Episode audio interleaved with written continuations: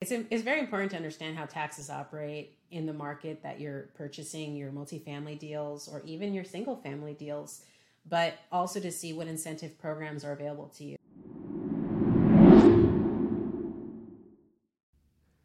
Hi, everyone. Welcome to this episode of the Immigrant Doctor Podcast. Um, I have a very special guest today with me. Uh, I have Andrea Garcia. She's not only a badass at what she does, uh, not and so by the way, she's a member of our team, and I wanted to bring her on because of the expertise that she brings. Uh, so not only is she good at underwriting, that's what she does for our team, but also she really understands affordable housing fairly well. And uh, you know, we wanted to bring somebody on our team who really kind of complemented our set, skill sets and um, she has truly been an asset to us. So I want to bring her on and I'll let her introduce herself and we'll kind of dive into her story and how she got into affordable housing and what that actually is and how do people actually make money in that. So welcome, Andrea. Thank you for having me on. It's so much fun to be here. Yeah, so so let's dive into who you are as a person, and it's so funny how our worlds collided, and we didn't know each other till till some time ago, right?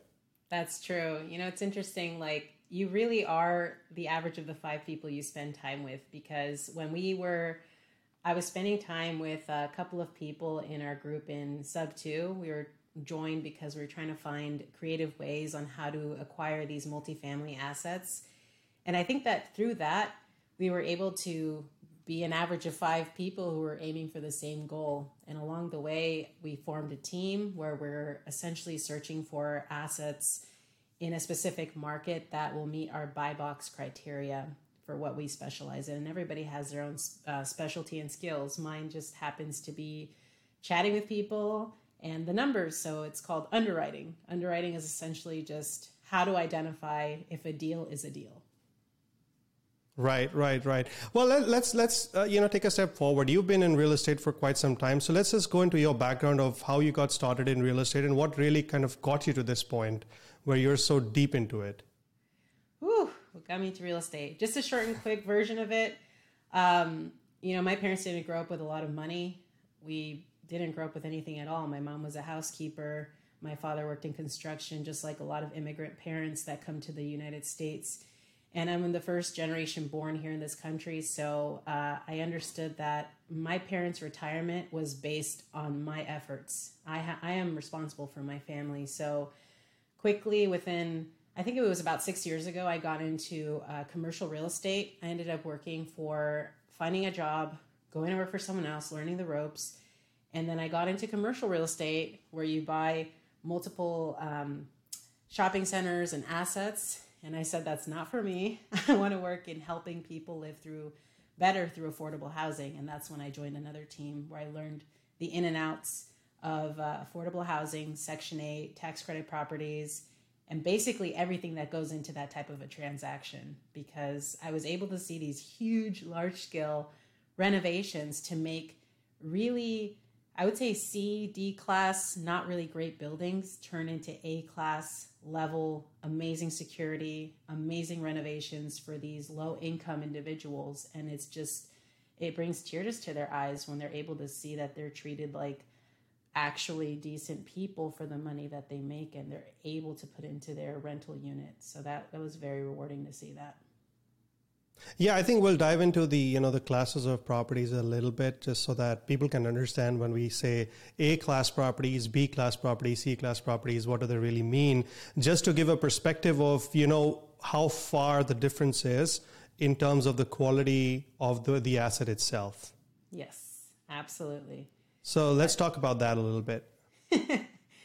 so um, I would say I've grown up in probably C or D class buildings based on what my parents could afford growing up, and and essentially what an A class building is is if you see something that was built within the last ten years or renovated and it has very new fixtures or very new appliances, stainless steel appliances, granite countertops, if it has maybe a game room, community room, something to add great project amenities so that people want to live there that make a higher income. And then the B class is a little level below that. B class is essentially where uh, you have a similar type of build, but not as renovated or new. And it was built probably within 10 to 20 years or 10 to 15 years. You, you just really get the feel of it once you see that the class of building and the types of renovations that have been done on it um, match up with what the class is. But C class is also uh, a lot, it's definitely lower than the B class. And you're going to see something that's a bit older, dilapidated building, needs a lot of renovations over, I would say, over 5,000 at least I would say over 10,000 renovation per unit. So it's probably doesn't even have modern air conditioning or um, a great heating system, probably carpet flooring, not really modern finishes or fixtures. But there's, and then D class is like in the boonies. It's, you're not somebody that really, probably it's a mom and pop, probably dilapidated or has, does not have any tender loving care. So there's A class, high level, type building, B class, below that, C class, and then D class. But then you also have like B minus, B plus. So when you talk to brokers in the multifamily space, they're they want to know is it like a B minus, B plus type of an asset, and also the neighborhood. So you have to know is it right. like a B minus na- uh, class of a building, and then if it's in a C class neighborhood. Ugh, it's going to need some tender loving care. You're going to need to renovate it but right. then you might be able to find a C class building in an A neighborhood, like up and coming, where you see like a Whole Foods, Starbucks, maybe a Top Golf. You would, you know, anything that has the these types of restaurants or areas that can attract more higher income earners. Those are the buildings you want to look out for and opportunities. Yeah, and I think I wanted to kind of talk about these different classes just to give a perspective of how big of a difference it makes for the tenants that are living in these buildings that are, say, for example, D class that are very dilapidated, very old, um, and you renovate them to the new level. That's the new modern standard. And um, the emotional um, sort of uh, you know advantage or the emotional benefit that they get from just living in those newer buildings, even though the you know the bones are old, but just the interior that makes such a world of a difference for the tenants that are living in those buildings. It makes a huge difference. It's not only the fact that whenever a a unit or a building is renovated and it you have a low income individual living in an A class building, not only do they feel fulfilled and happy and they want to stay there, but they will actually end up treating the unit better once they see that the landlord has actually implemented a full scale renovation or maybe has done some upgrades to the interiors or the exteriors, and they'll feel good living there. Your occupancy levels will go up, vacancy will go down. So, if those types of assets that are, you know, a low income person with, let's say, in a C class building, and then you renovate it to A class, oh, they will want to stay there forever. Like you will have uh, your vacancy will will stay low not only the vacancy, right? The wear and tear also goes down because A, you've just renovated the unit. And so obviously the wear and tear is down, but also B, that uh, the tenants that are living there are now going to take greater care of it because they can see the value that you're providing to them. Yes, right? absolutely. Absolutely. I mean, so, so, so let's, talk, let's talk about, you know, the, the fact that you're in affordable housing now, right? Or you've operated in that space for a while. Um, what are kind of, kind of some of the nuances that you see versus you know just somebody going and buying buying a property what what is different about affordable housing uh, i would say let's just start with what is affordable housing per se so whenever you think about affordable housing it's very important to understand the differences in terminology if you're talking to a single family investor and they say that they want to create affordable housing for people when you say that to a multifamily investor, that means, okay, you want to invest in Section 8 apartment buildings or Section 8 living. And Section 8 essentially means that this type of a property either has a Section 8 HAP contract attached to it, a housing assistance payment contract attached to it, which usually lasts about 20 years. And within that HAP contract for that building, it means that a certain designated percentage of tenants need to be below a certain income bracket. So, for the most part, if it's a Section 8, if certain units um, are allocated to Section 8, that means that the tenants have to make, they cannot make over a certain income amount for the area, and also they cannot pay more than 30% of their income towards the rent. So, if they are making, let's say, $1,000 a month. The $300 maximum should go to the rent, but no, no more than that. So essentially, this is how a Section 8 HAP contract building would operate.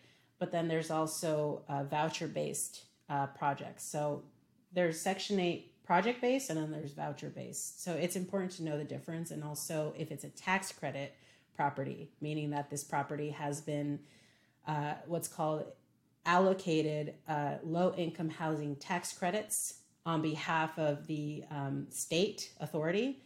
And then it has probably bonds attached to it, meaning that the investors are able to claim tax credits for that investment. So there's different kinds of projects. Whenever you say right. affordable housing, so, uh, you can mean different things. Right, exactly. So that's why I want to kind of simplify this uh, for the listeners. So, you know, when you look at affordable housing, at the end of the day, we're kind of uh, trying to create housing for people um, at giving them a certain standard which they could not afford at the market rate. So, what the government has done is it they've created these programs, these incentives for investors to actually create this housing wherein they pay part of the rent and that's what part of section 8 is correct? That um, you know the, the tenants can only pay a part of the rent even though the rent may be market rent or uh, i think now it's a little up. You can charge up to 150% of the market rate. Is that is that correct? So as of march around march 11th of 2023 what hud did for the first time in six years so since 2017 HUD published a new guidance saying that instead of charging 140% of the median zip code rent as maximum fair market rent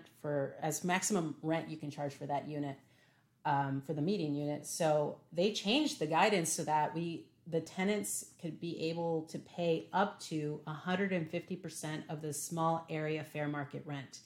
Meaning if my small area fair market rent for my zip code for my bedroom type. So I live in, you know, close to Marina Del Rey.